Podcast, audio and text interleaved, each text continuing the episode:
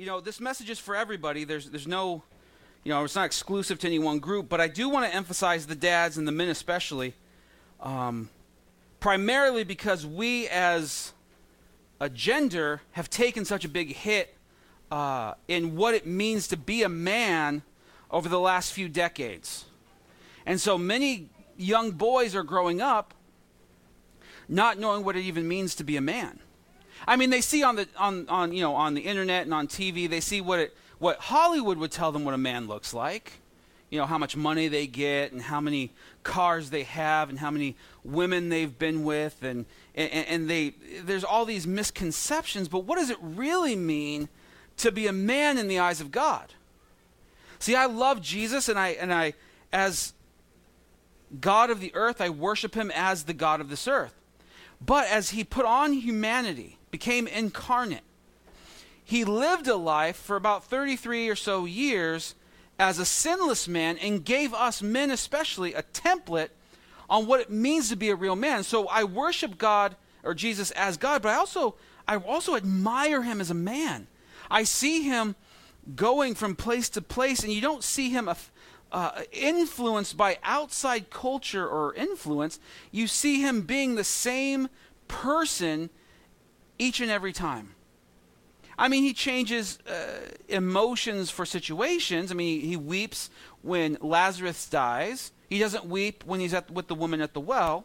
But what I mean is, is that he never goes into a situation and because the circumstances uh, or, or the culture has changed, says, yeah, that's allowable or acceptable he he doesn't judge or he doesn't um, live life as a man according to the world. He lives life as a man according to God. And so when I think about what it means to be a man, because at the root of being a dad is being a man, um, I look to Jesus. What did he do in this type of situation? You know, Jesus wept when his friend died. So when I look at that, I, I look at, I, you know, if my own friends die or if there's a, a situation like that, I, I know that it's okay to weep. The world would tell you that, you know, men should not weep. We should say strong and stoic and, and sometimes, you know, for the family or for this or for that. But, you know, when I look at Jesus, I see when, when there were sad times, he cried. I see when he goes to the, the wedding feast in Cana, you know, and everybody's drank all the wine. And most of us would say, You drink too much wine, drunkard and Jesus makes more wine for the party so that people can keep celebrating this marriage that just happened. Because marriages and, and weddings are fun and should be celebratory times. And jesus doesn't go and squash all the fun. He makes more wine for the for, and good wine apparently because the host of the wedding was like hey this is good stuff. And you see jesus you see him standing in the face of sin and saying no that not compromising, understanding people's situations, but never allowing for sin to flourish. Calling out men like Zacchaeus and the woman at the well on their sin and telling them basically that this is not what God wants or has ordained for you. This is not your life. And so, men, especially today, one thing that, that will change the world, especially the world that you're in, your little sphere of influence, the, the people that you come in contact with, will be you being a man according to the scriptures, according to what according to the template that Jesus has laid out for us. So turn to Colossians chapter 3, and we're going to get into this just a little bit. Last week, we talked about putting off the old self, and we went through this, this whole laundry list of things that we put off, things like sexual immorality and anger, and we kind of more clearly defined what those things were because they were kind of general. Like we can never be angry. No, the, the Bible's clear that not to let your sun go down in anger. James chapter 1 says, be slow to anger. But just being angry all of the time is not justified. And there's special anger that's reserved for God alone when it comes to things like wrath. We don't we don't get to have that kind of anger. We can be angry because sin has happened, injustice has occurred, we've been wronged, but not to the point where it deems other people unsaved or unworthy of salvation. That anger alone is reserved for the Lord. Colossians chapter 3 verse 12 says this. We're going to talk about since we put off something, now we have to put something on. Verse 12 says, Put on then, as God's chosen ones, holy and beloved, compassionate hearts, kindness, humility, meekness, and patience, bearing with one another, and if one has a complaint against another, forgiving each other, as the Lord has forgiven you. So you also must forgive. And above all these, put on love, which binds everything together in perfect harmony. And let the peace of Christ rule in your hearts, to which indeed you were called in one body. And be thankful. Let the word of Christ dwell in you richly, teaching and admonishing one another in all wisdom, singing psalms and hymns and spiritual songs, with thankfulness in your hearts to God. And, and verse 17 is what I believe Pastor Mike's going to teach on next week. And whatever you do in word or, deed, or, or deed, do everything in the name of the Lord Jesus, giving thanks to God the Father through him. Let's pray. Jesus, um, all I'm asking for today is for your word to be true, for you to be God, and allow me to say things that um, are only true and according to your scriptures. Um, if I err, Lord, please reel me in and, and, and give us ears to hear and eyes to see what your word says. As it says to richly dwell in the word of Christ. Like that's what we want to do today. And may you receive all the glory, and may our lives be changed, and may the world be changed in Jesus' name. Amen. So, the first thing Paul says, initially, he says, put off, put to death, kill, destroy the old man. And hopefully, we're doing that. It's a lifelong process. If you haven't accomplished it yet, that's okay. Keep doing it. Don't try it and sin comes back and you're like, I give up. No, that's that's the worst. If you if you are fighting daily, that is good. And one day we'll stand before the Lord, we'll stand in Christ, and that sin nature will be completely gone. We will be transformed. We will be completely brand new. That transformation, sanctification process will be done, and we will stand before God completely changed, able to even stand in His presence because we are in Christ and he will say, Good and faithful servant, and he will, he will be our God and we will be his people. All because of what Jesus did. Now, in putting that off, though, there is no new, neutral place to stand. If, you if you simply are just putting those things off, trying to fight those as habits, you've missed the point of the scripture. You've missed the point of why Paul is writing to the Colossian church in the first place. They were in seeking fullness or fulfillment putting on all of these things. So seeking fulfillment in Christ, but then engaging in sexual immorality, you know, uh, prostitution and and uh, any any kind of any kind of sexual relationship outside of the marriage uh, covenant of a man and a wife or a man and a woman. They were they were seeking fulfillment by incurring wrath upon people who had wronged them. This will make us feel fulfilled, and it just ended up empty all the time. So Paul writes to them. And you can't simply put those things off. You, you're like uh, untreated wood, or you're like a, a, something that's not been protected. You have to be filled back up, put something back on, go from one place to the other. There is no middle ground. You can't just put off stuff and then think, okay, I'm all right now. No, if you're not putting on Christ, then you're going to go right back to that which you put off. The word that Paul uses is literally like putting on clothes. Most of us, I look around, it looks like all of us, got up this morning and put clothes on. Praise God. We should do that. That's a good thing.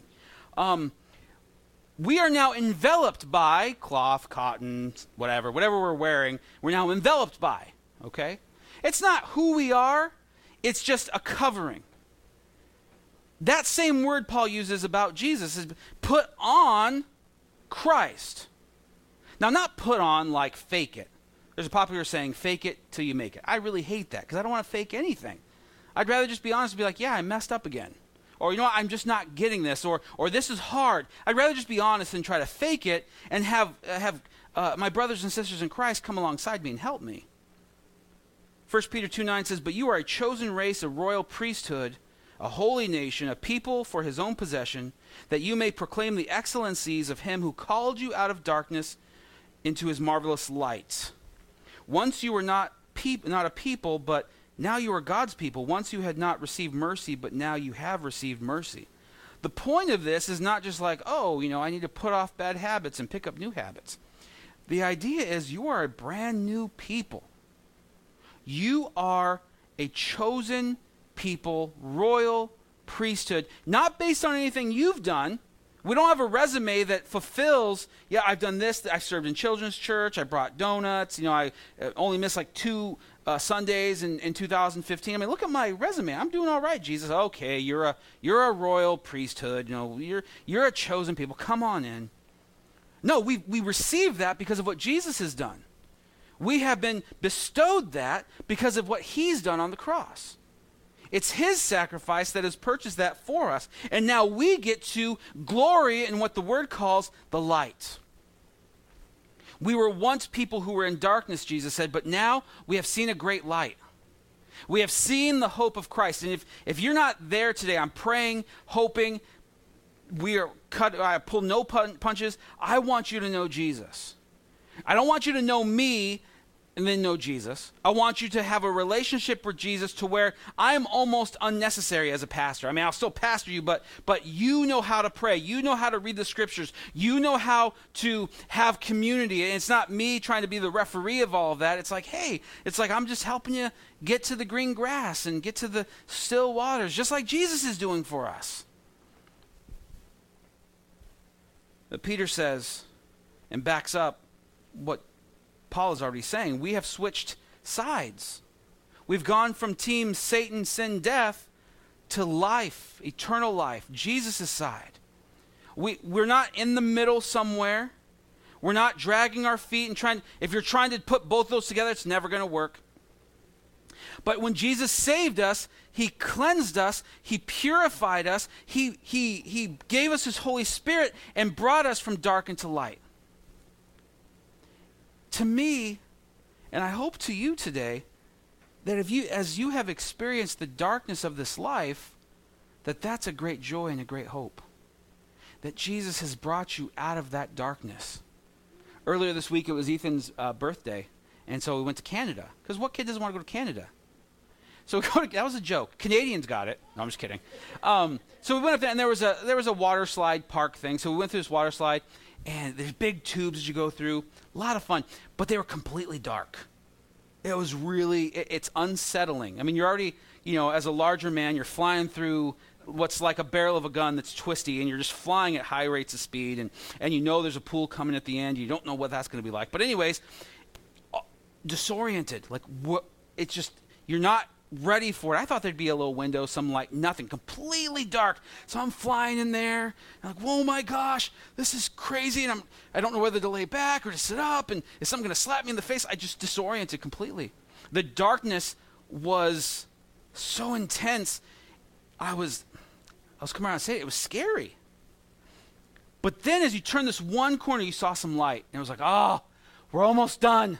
This four and a half second ride this four and a half second ride of death is almost over. And there we go. There's the light. And you come, oh, and you're, you're like doing one of these and you splash in the water and you get water up your nose and you're like, oh, and you jump up and, and all you hear is, let's do it again. Like, ah, oh, yeah, let's do it again. Had so much fun. I'm not complaining at all.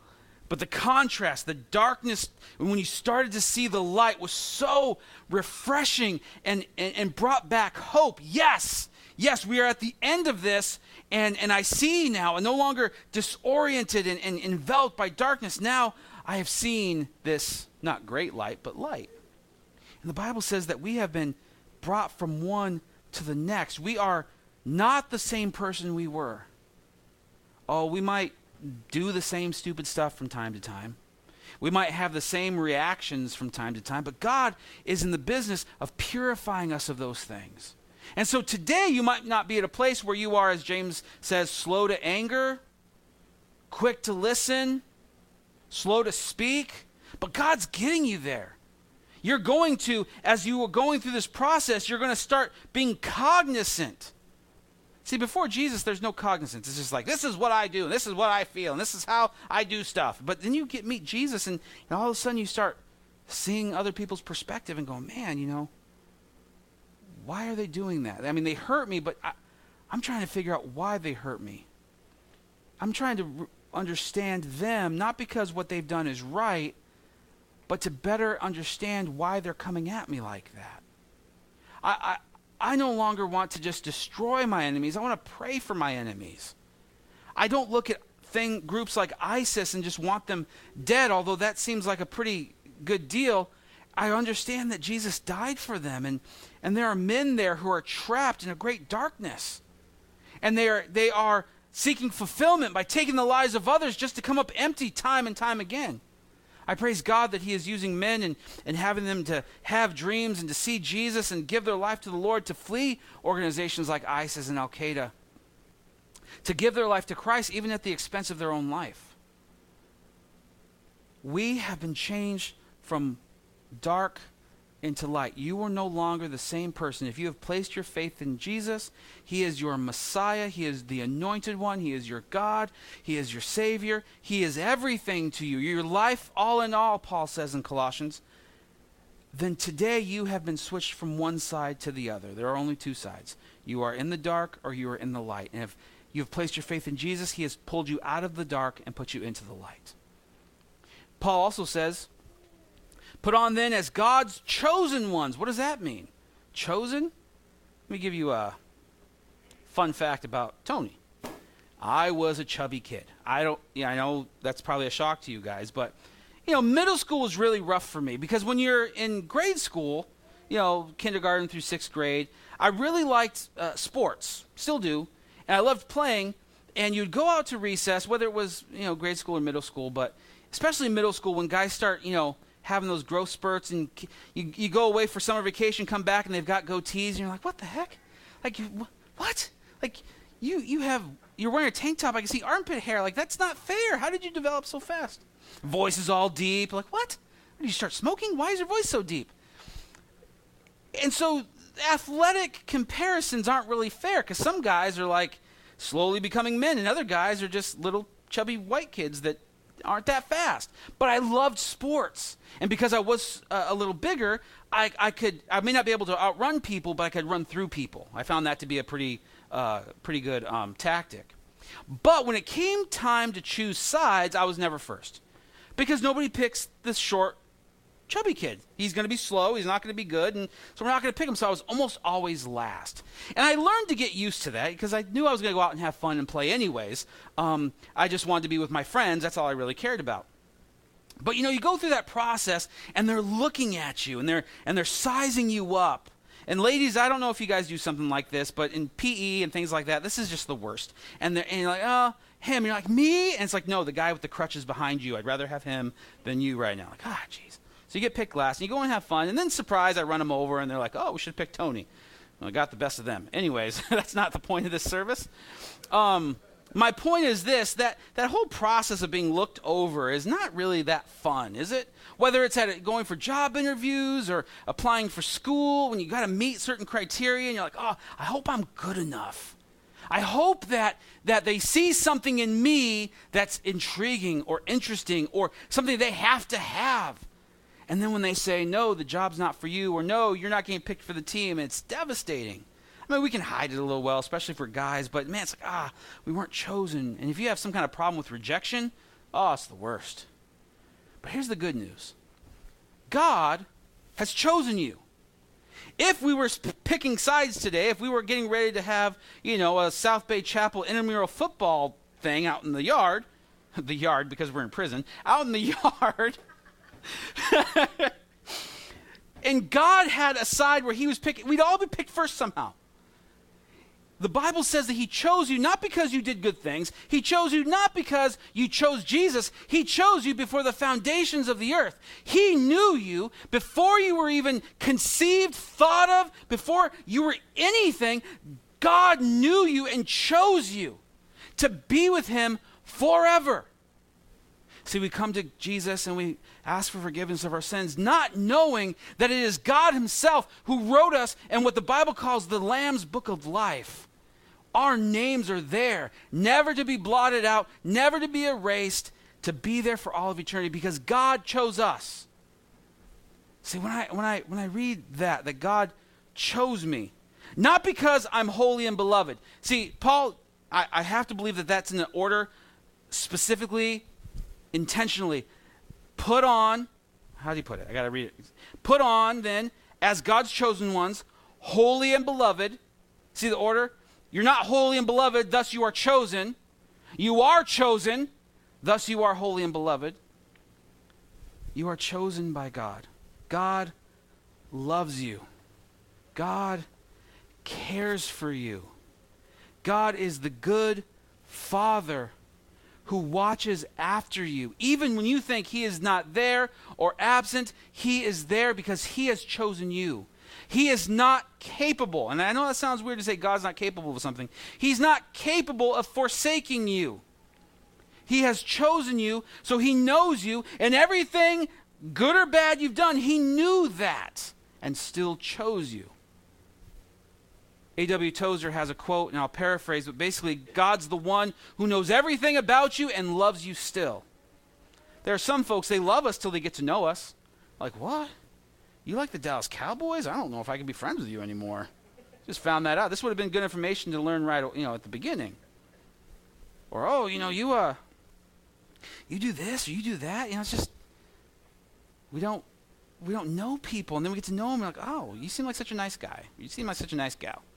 God knows everything about us. There's no dirt, no darkness that He could see in us that repulses Him to where He casts us out. No, He knew those things and wants to purge them from us. And I tell you, I, I don't know of another God in existence who accepts me in spite of my proclivity to sin. He's given me a new nature, He's made me a new person. I still fail. He does not leave, He does not forsake, He does not stop loving. We don't do that. How many people have we, I'll say the word killed, but, uh, but I use that in the phrase of, you know, maybe bad mouthing them on the internet or in the, in the media. How many people have we just tried to destroy because they just don't fit our, our criteria? And we were with them, we were with them, we were with them, they mess up and we leave. You know, they, they, they, they expose some sin that was in their life and we just can't be a part of them anymore. I praise God that He's not like that. We, we might be fickle, but God is not. And I rejoice in that because it's not a license to sin. You know what that does? That makes me want to live that holy and beloved life that we've been called to. It doesn't make me say, oh, oh, God still loves me even if I sin. I'll just go sin some more because I don't love sin anymore. God has changed my heart. If I love sin because Jesus will just forgive it, I haven't met Jesus because I still love sin. And you can't love Jesus and love sin at the same time. It's one or the other. He'll either, he'll either change you to where you're repulsed by sin or you're unchanged and sin's still a good thing. John 8 and 12 says, Again, Jesus spoke to them, saying, I am the light of the world. Whoever follows me will not walk in darkness, but will have, but will have the light of life. I love that. So that means when you get into situations that the rest of the world gets into, you don't have to react like them. You know, we've seen a lot of stuff ha- happen over the last couple weeks, haven't we? Gorilla getting shot, young man raping a girl getting a lenient sentence, Orlando sh- massacre, uh, shooting at a gay club, uh, alligator eats a baby. I mean, we've seen some horrific things happen. And you go online, and it's just it, it, it's really just a good idea to stay offline when those types of things happen because everybody becomes an expert all of a sudden. Everybody knows everything about every detail, and, really all it is is is people betraying James one, where it says to be slow to speak, quick to listen, and slow to anger. Everybody's quick to anger and quick to speak because I got a keyboard and I'm going to say my two cents. And those parents should have been watching their kid. And that, that guy is the worst, and he is, but that guy is the worst. And and uh, uh, this political thing and this uh, ban this and do that. It's like nobody knows all the stuff. God alone does. We have been changed so that we don't have to react that, that way. We don't have to give our two cents because something happened. Because we, our time is better spent going to the Lord and saying, Lord, it's happened again. There's been another mass shooting. What is going on? How can I be changed? How can I be helped? What do I do? Lord, I pray for those families who are mourning and in loss right now. I pray for the people who are stuck in darkness and think they've done something good. Lord, I see that's better time spent than just, oh, well, I'm going to go online and blah, blah, blah, blah, blah, and get into an argument with somebody I don't know. Ephesians 2 and 10 says, For we are his workmanship, created in Christ Jesus for good works, for which God prepared beforehand that we should walk in them. The Lord knows you. That should startle you, to say the least, but you should rejoice to know that he doesn't leave you, even though he probably has every right to.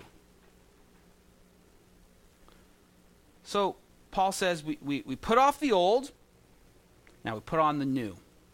This is very shaky ground, not because the word of God is not true, but because we can slip into legalism really quick. Hey, just do all these things, God will approve of you. No, God approved of you when you put your faith in Jesus. If you were to go to hell, it would not be for the actions that you've done, it would be because of your disbelief in Jesus as Lord and Savior. Okay? The, the sins won't help. but if you reject Jesus as Savior, there you go. You're done. But if you give your life to Christ, you will go to be with the Lord. He will be your God. You will, you will be His people because of what Jesus has done on the cross. But as we live here, now we are changed. There are fruit. There is, there is uh, uh, uh, something that should come from us as Christians. As I noted before, our reaction to the world and what's happening should be different than the rest of the world. Even if they happen to get it right, we should be seeing it through Jesus. So the first thing Paul says that we put on is compassionate hearts. Compassion, pity, mercy. We are not looking to destroy we are looking to have compassion upon folks, especially those who are in mourning and who are lost. You know, sometimes it's really easy to, to stand up and rail against the world and what they're doing. But have you ever stopped to think that, you know, without the Holy Spirit of God, why would they? Honestly, from their worldview, if there is no God and there is no right or wrong, then I marvel that sin has been held in check for so long. But how could we rightly judge them when they don't have the power that we do? We do some of the things they do, and we have the Holy Spirit of God.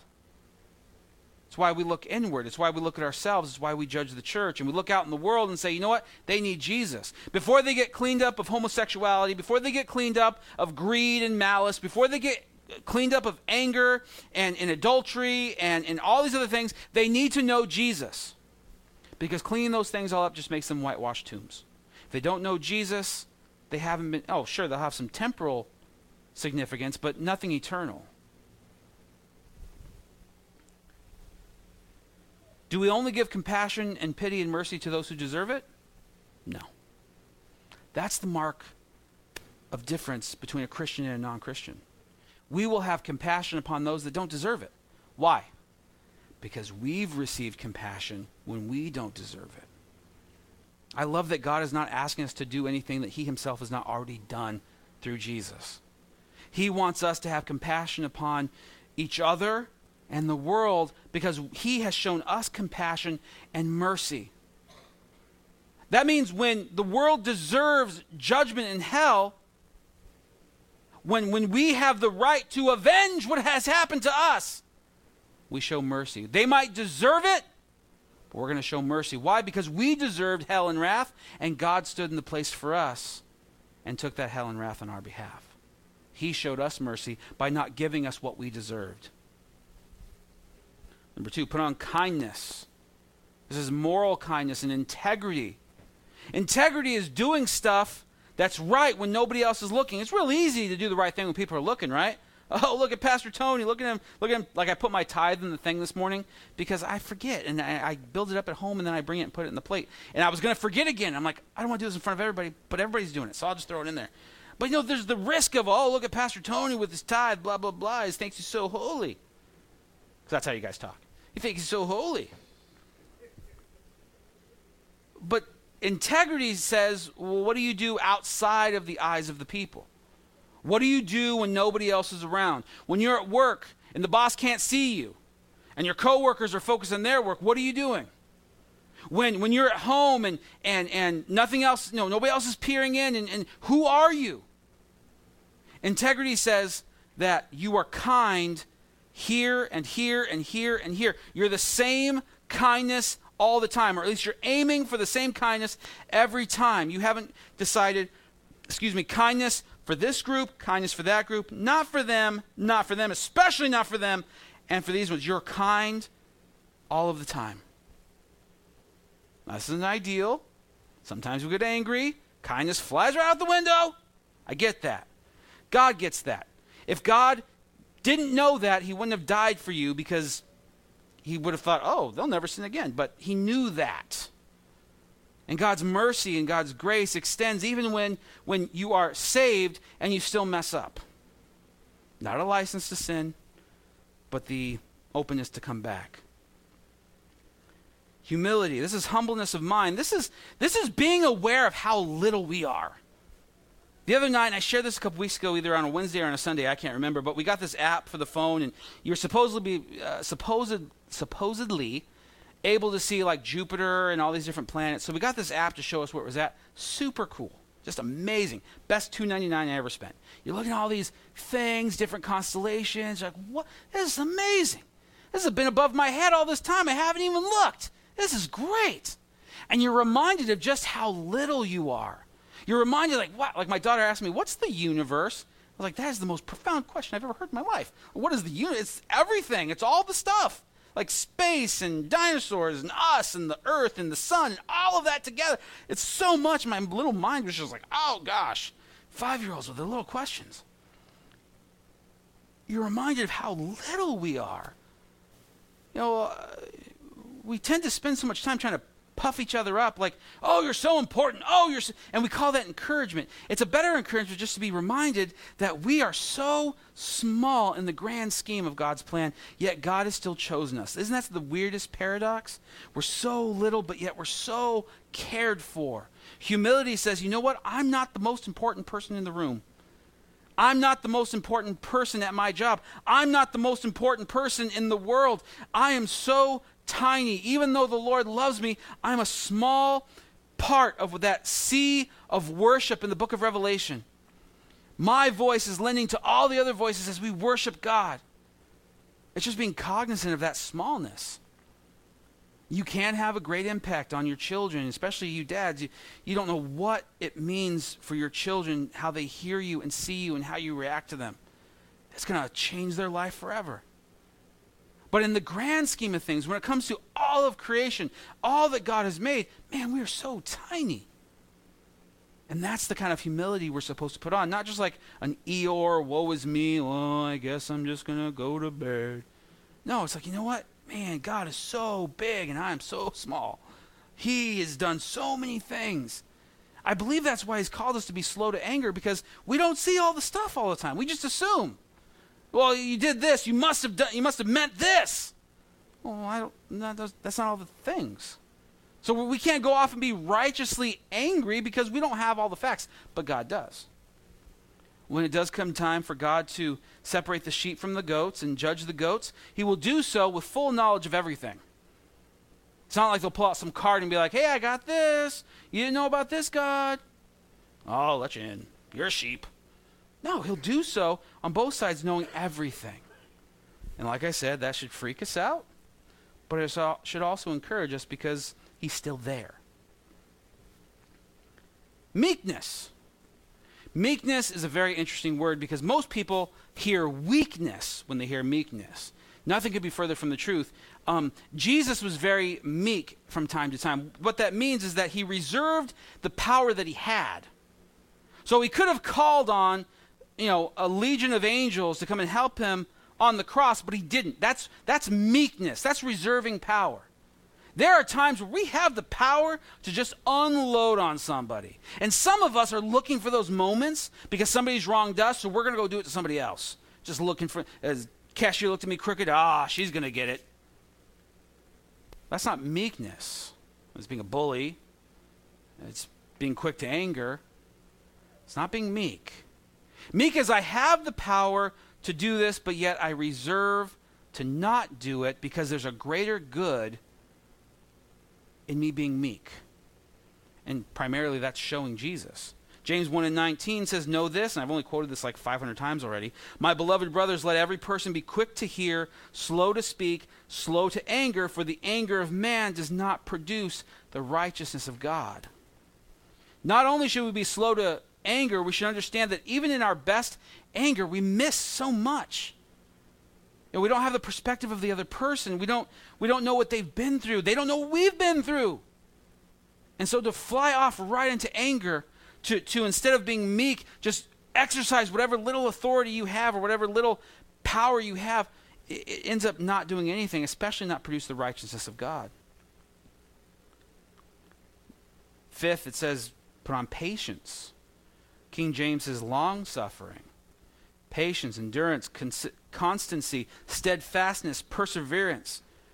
Specifically, in bearing with one another. Specifically, if you have a complaint against one another, and forgiving each other. Paul doesn't say, forgive other people because they've made things right. The Bible doesn't tell us forgive them because they've made some type of reconciliation or, or restoration of what they've taken from you. Says forgive because you've been forgiven. And I, I don't know if, if, if anything else in this Christian walk is harder than this. I mean, there are sins that we can crucify. I know people who have kicked things like meth and heroin, but can't get this one down. I've seen people, and myself included, where pride enters in. It's like, oh, this this part of forgiving another person, being patient through that pain, is just going to be too much. And sometimes it will be.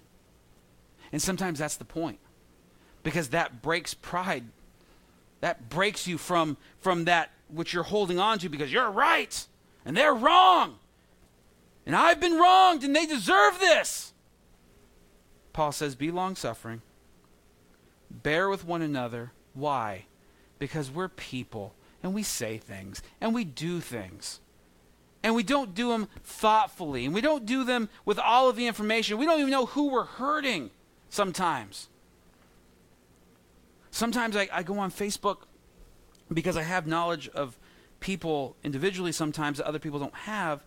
You know, I'll see people share stuff on Facebook that I know will cause somebody else to sin if they see it. I just know it. I've had people come and tell me that that's what's happened. I just go, oh man, they have the power to do that, and they share it, not knowing that somebody over here is suffering as a result of it. Somebody over here now is struggling with sin because something was just clicked and pushed and shared. It's, it's, it's not something that's easy to be cognizant of all the time, and we can't save everybody. That's not the point. The point is being cognizant of what we're doing and being cognizant of other people.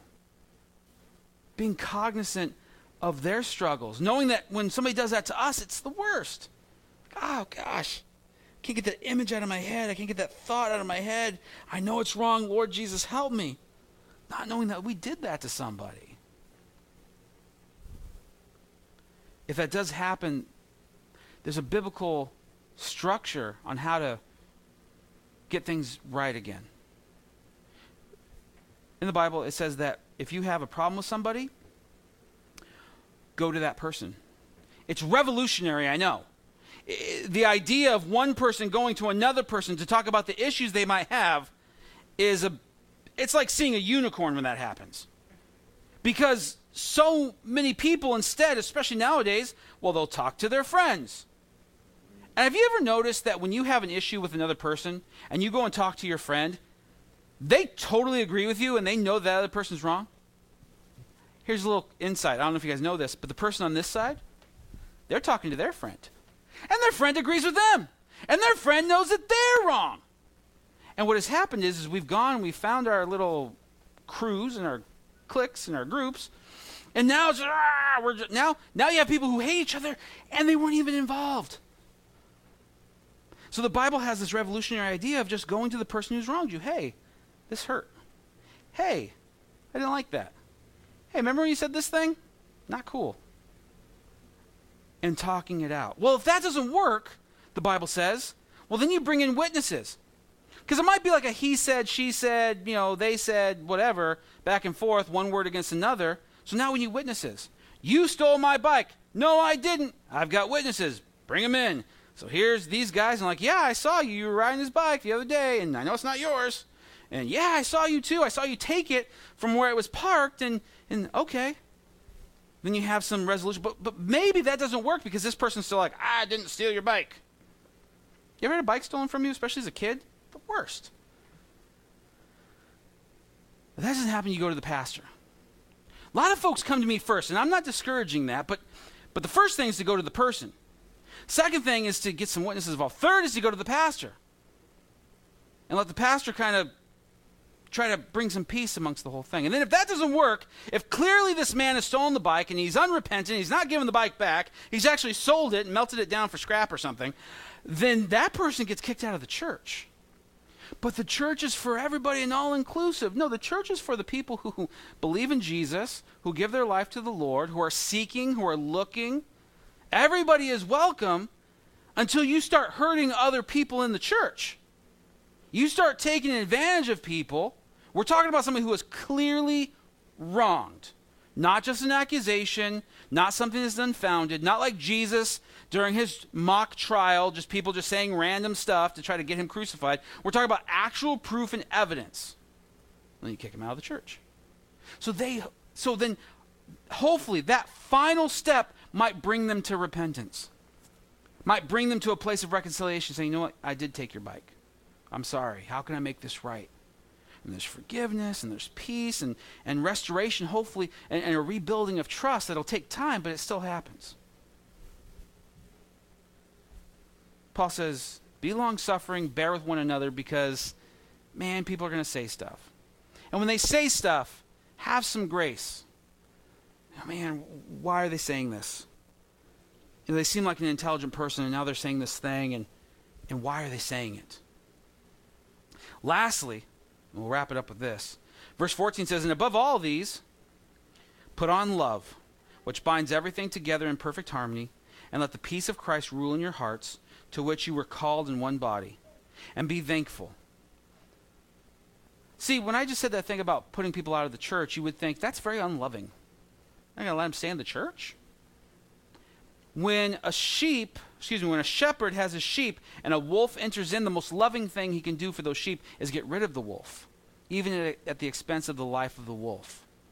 And sometimes sheep go rogue and become wolves. They just do. They grow fangs, they get the ears, and they come in and they look to devour other sheep and make them into wolves just like them. The most loving thing that can be done in that instance is to get rid of that wolf. Because that wolf, unchecked, will keep going and going and going and going and going. So when we talk about love, it's not just about the warm, fuzzy goodness that we feel because of Jesus. I mean, that's a legit thing. That's I'm not speaking out against that. What I'm saying is that there is times where we do things that would appear unloving to others, but in fact is very loving. When you're called out on the sin that you have engaged in, a brother in the faith, a sister in the faith comes to you and says, You know what? So and so, I don't think you should be doing that. Oh, you're so judgmental. How could you? The Bible says not to judge somewhere. I've never read the Bible, but it's somewhere in there. The most loving thing you could do is call them out on that.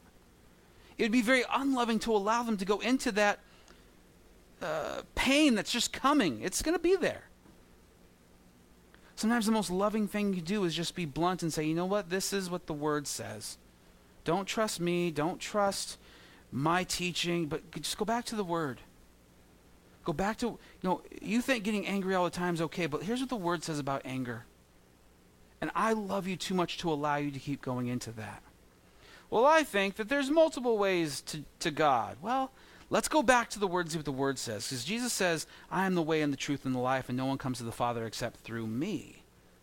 And so either you're right or the Bible's right. And I'm going to stick with the Bible. And I want you to know what the word says and let you make your own choice on that. Love, Paul says, binds all these other things together. But here's the trick of all this. And it's not a trick, that's just the word I chose foolishly. Love is the root of worship, and love is that which brings it all together. But if we try to put on each one of these things, like putting on socks, like put on socks, put on pants, and, and, maybe underwear first, then pants, and then a shirt, and put on, you know, jewelry. If we just look at it like, oh, put on kindness, put on meekness, put on, com- we're gonna we're gonna lose. You know what I mean? We're just gonna fail. We're gonna burn out. Here's why: because those things that we are to be put on get put on when we put on Christ. Romans 8 and 1 says, There is therefore now no condemnation for those who are in Christ Jesus. You want to be more, com- you heard this and like, Lord, yes, I want to be more, I want to be compassionate and meek, and I want to, I want to be all these things. But if you focus on these things, you've lost focus of Jesus. If you put on Christ, these things will come out of you. This is why it's called, in Galatians 5, the fruit of the Spirit. If you try to just put on, which is what the world's doing, just try to put on all these different characteristics, you're going to fail. The world's doing that and failing miserably at it. So, what's the difference? We're putting on Christ. Christ comes into you, and then you start being different. Your mind is different. Your desires are different. How you see the world is different. How you see kids is different. And this, for all people, but today I want to emphasize men in general, or in specifically, is lost, and we need to reclaim this. Church, we need to, men, we need to look back to these verses and say, okay, this is what Christ wants for us as men. How do I do that? I get closer to Christ. How do I do that? Let the word of Christ dwell in you richly. You ever have a really rich piece of cake? You're like, oh, it's so good, but man, two more bites, I'm going into a diabetic coma. Like, I, I can't, it's so rich. The, the, the flavor, the chocolate, the whatever in there is just so, the, the ratio is so high compared to all the other ingredients, and it's just magnificent, but man, it's a lot. That's how the word of Christ should dwell in us. Not just, not just enter into our minds, but dwell, live, take up residency in you. You want to be compassionate. You want to be merciful. You want to put off the sins of the old life. Then you let the word of Christ dwell in you richly. That means you read the word for yourself. That means you open it on this or on your device or your phone and you, and you, and you read it. And you come at the end of the day and you go, I don't, I don't get that. But you've read it, you've, you've let it dwell in you, and tomorrow you'll do it again. And you'll begin to see such a change in you and your family and your wife and just everything. It will be you putting on Christ, letting the word of Christ dwell in you richly, singing psalms and hymns. And, and you know, when we sing those songs, we don't sing them for pleasure. We don't come in here with the top 40 hits and just play that. We sing songs that glorify Jesus. We sing songs that we can sing together. You know, we're not the best singers, we're not the best players, but we just love Jesus. And we're going to sing our hearts out the best we can. We're going to play the guitar best we can. Because we're coming together and we want Jesus to dwell in us richly through his word. Don't do the list. Put on Jesus. See, to me, that's like a burden taken off my shoulders. Like I'm going through the list going, oh, compassion and, and mercy and meekness and all that stuff. And I've got so much to do. And the bug guy's coming tomorrow. And, and I got to go to that appointment. And, and then on top of all that, I got to try to be all these things. And I just want to, I just want to rip my hair out. That's what the world's doing. We're not called to that. My goal, get up, Jesus, I want to be like you. I want to be, I want to walk as you walked. I want to do, I'm going to fail. I know it because I'm not Jesus. But Lord, help me. Help me to be like you. Help me to react like you. Help me to live like you. Help me to love like you. And you'll begin to see all these things happen because Jesus is in you. And so today I want to pray for you that that, that burden and guilt of performing would be gone and the new charge of accepting or, or, or, or bringing in, letting it dwell in you richly, letting that take its place. Let's stand, let's pray. 2 Corinthians 5 and 17 says, Therefore, if anyone is in Christ, he is a new creation. The old has passed away. Behold, the new has come. You want to be new? You want a new chance? You want a new shot? Today's your day. If you've never given your life to Jesus, give your life to Jesus today. If you have, but you've fallen back and maybe backslidden, well, today's the day to give your life to Jesus again. And we don't need a lot of fanfare. We don't need a lot of fireworks. We just need recommitment. After this, we'll go have coffee and donuts, talk a little bit if you want to, pray with each other if we need to, but go home and have a wonderful rest of our Father's Day. Amen? Father, we come to you today in the name of Jesus Christ. I thank you that we get to call you Father. I mean, you know it's Father's Day. And that might be something that we kind of made up because, you know, it sells cards and makes us feel good. But it's still a good day, Lord, to remember, especially us dads, that you have allowed us to share such an honorable title. We are not the good father like you are, but man, we get that privilege of being called dad by another human. Lord, we thank you for that. As a result, Lord, whether that's us or whether we're just a single guy or whether we're uh, a woman or whoever we are, Lord, Lord, we want to be more like you. we see this list. We see the fruits of the Spirit in Galatians 5. We see the, the result of what we should be doing. And I'll be honest with you, Lord, I'm one of those who has looked at the list and tried to be more like that just to get exhausted and burnt out by it. So, Lord, I pray today that you would help us to put on Christ instead. I know, Lord, that if Christ is dwelling in me richly, how could meekness not come out? How could compassion for others not come out? How could sin not flee and become disgraceful to me? To lose all flavor to me, Lord. So, Lord, we're praying for your miraculous work to come in, to change us. We have invited you in to just come in and wreck everything. All the little altars we built, all the little kingdoms we set up, break them all down, Lord, and help us to reestablish this life on the foundation of your Son, Jesus. Lord, I understand that as your world and creation kind of spins downward, that times are getting darker, but that just means the light is getting brighter. Help us as new creations to carry that light with us. Not to beat people with the light, not to blind them with the light, but to show them the great hope that we have. The hope that's found in everything you have done and everything that you are. Jesus, may you receive all of the glory today. In Jesus' name we pray. Amen.